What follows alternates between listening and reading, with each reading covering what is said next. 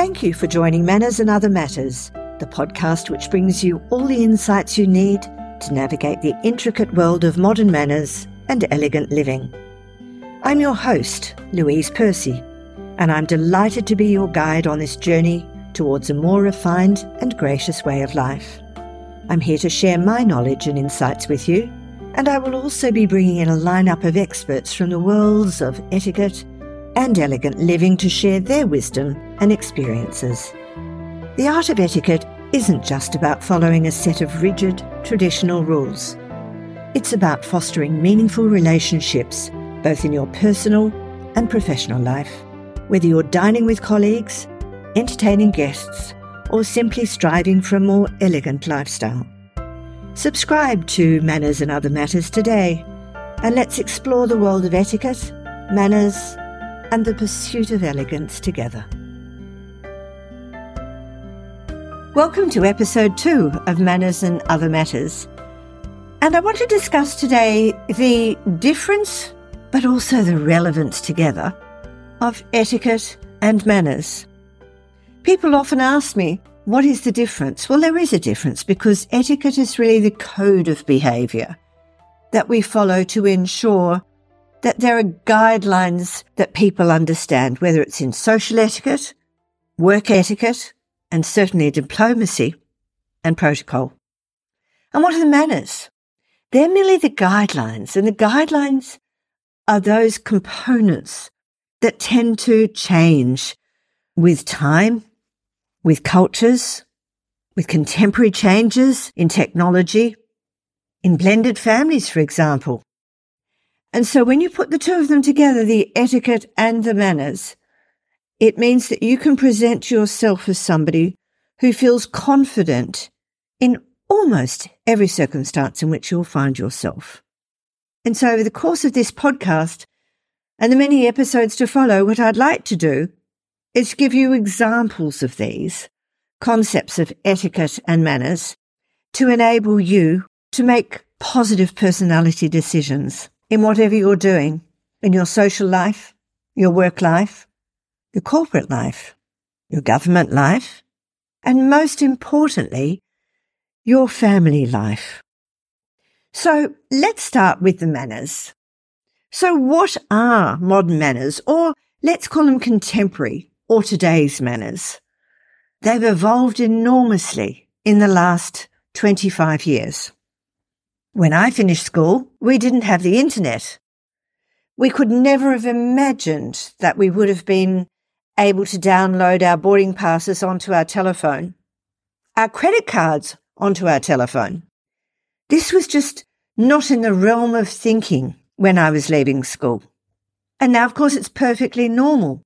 And so we need to talk about the evolving manners and the concept of etiquette around that. And it's my absolute pleasure that I'm regularly asked to speak to schools and tertiary institutions about just this sort of thing.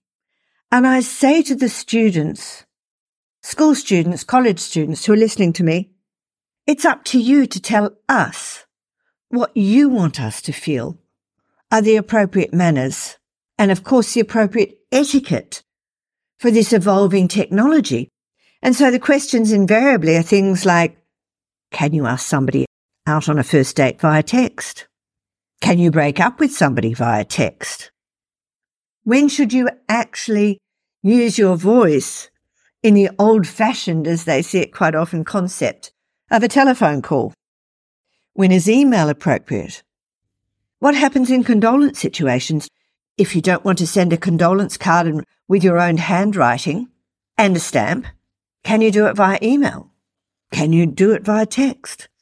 All of this proves to me that the concept of etiquette and manners is an evolving concept. It's not something which is stuck in the traditional rules that were wonderfully guiding up until about 25 years ago, and I'm sure for generations before that.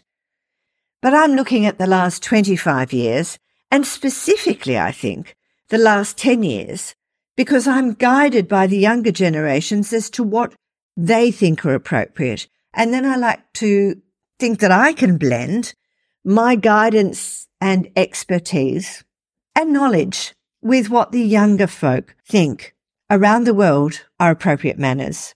So let's have a look at that. I think the most important component is always to remember that the basis of etiquette and good manners is actually fostering respect and considerate interactions with one another. It's about interacting one on one as humans. And so does that make it just another form of communication? It absolutely does. And so whether or not you're communicating through a screen, on a phone, on a telephone, or in person, your respect and consideration for those with whom you're communicating should always be at the forefront of your mind. And why is this? Because an old fashioned word I'm going to slip in here is graciousness. If you are gracious as a male or female with people with whom you're interacting, if you're kind, you're considerate, you have empathy for their perspective, you're going to be seen as somebody who is self-confident, but trustworthy and authentic. And for me, this is what a knowledge of etiquette, good manners, appropriate manners in every circumstance is all about.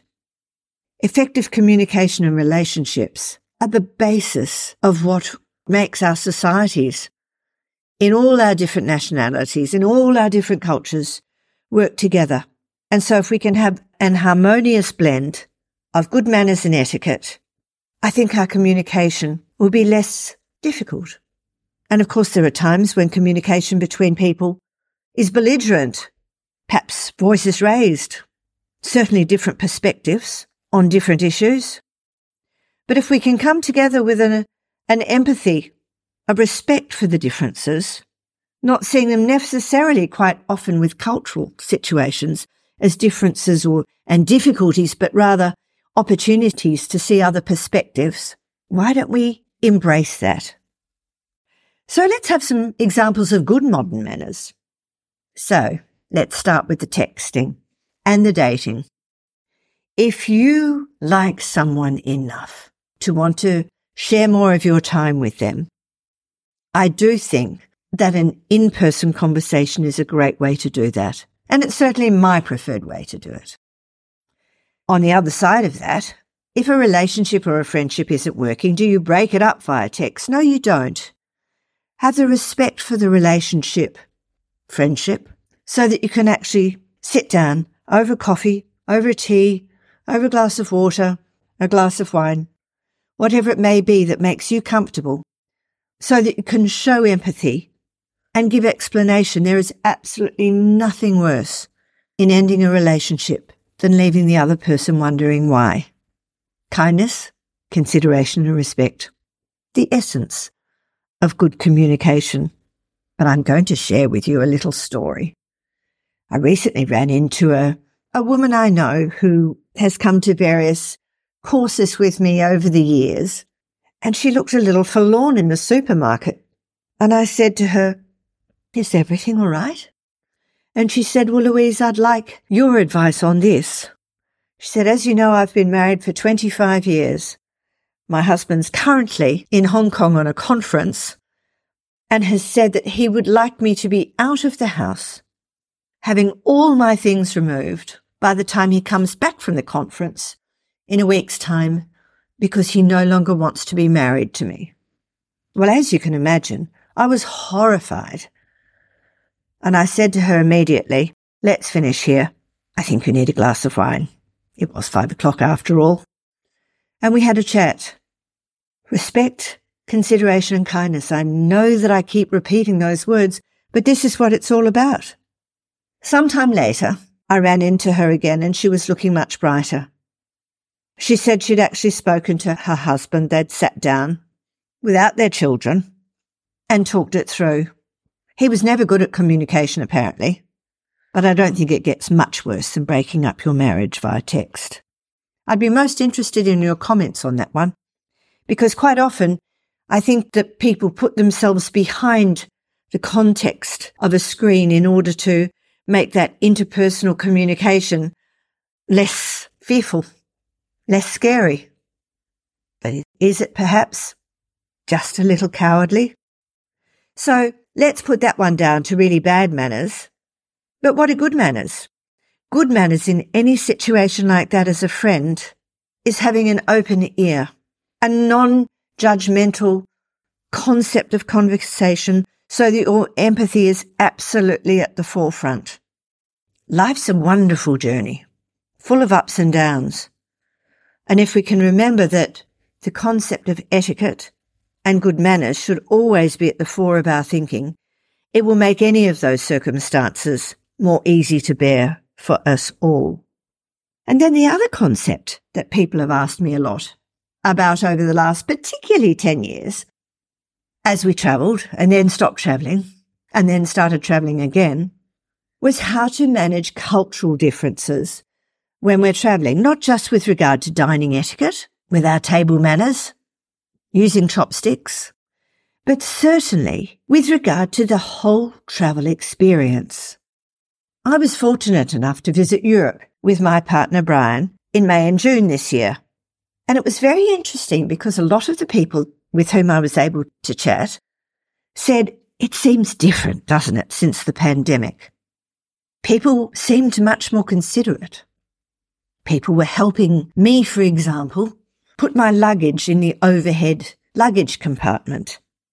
They were helping me off the trains with my far too large suitcases.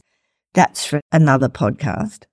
And I was very aware that irrespective of the countries I visited, Malta, France, and Italy, were considerate.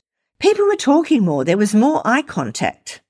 So I think the concept of communication when we're in an environment like travel, rather than just a day to day working environment where we do work through a screen, allows us all to come down to a general level of comfort and consideration with each other.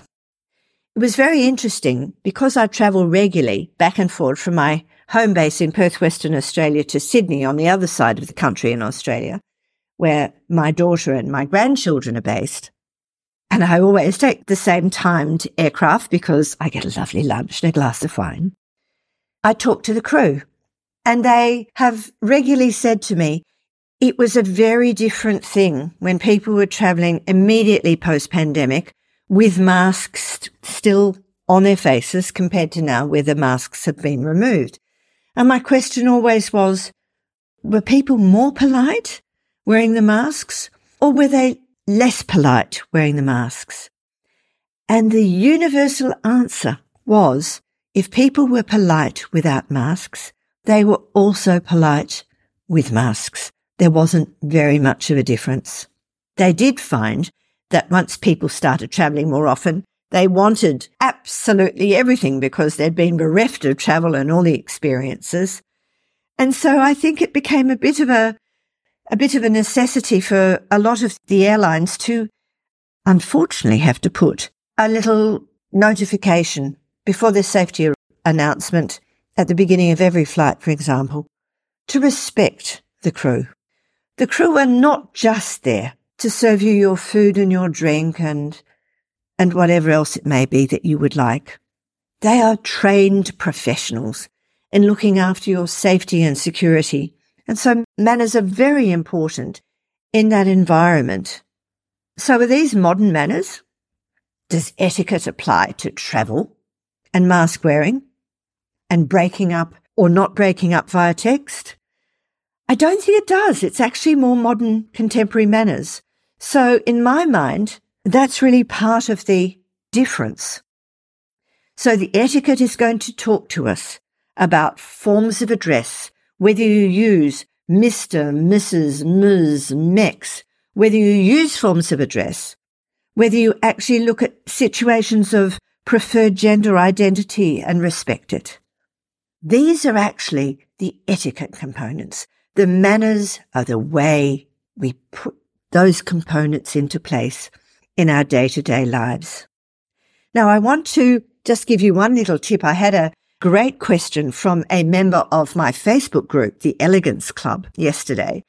And she said that, and she actually included a photograph. She said, I had this really difficult meal that I had to obviously try and enjoy last night.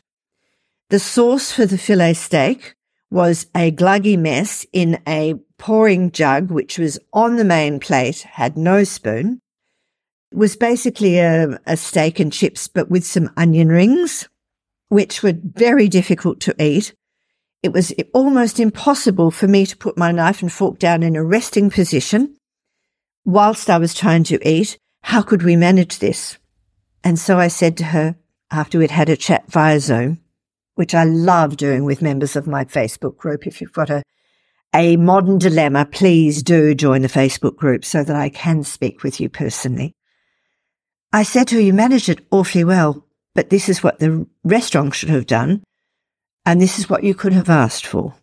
So consideration, respect for both the diners and the restaurant staff would have made the situation so much easier for Narelle.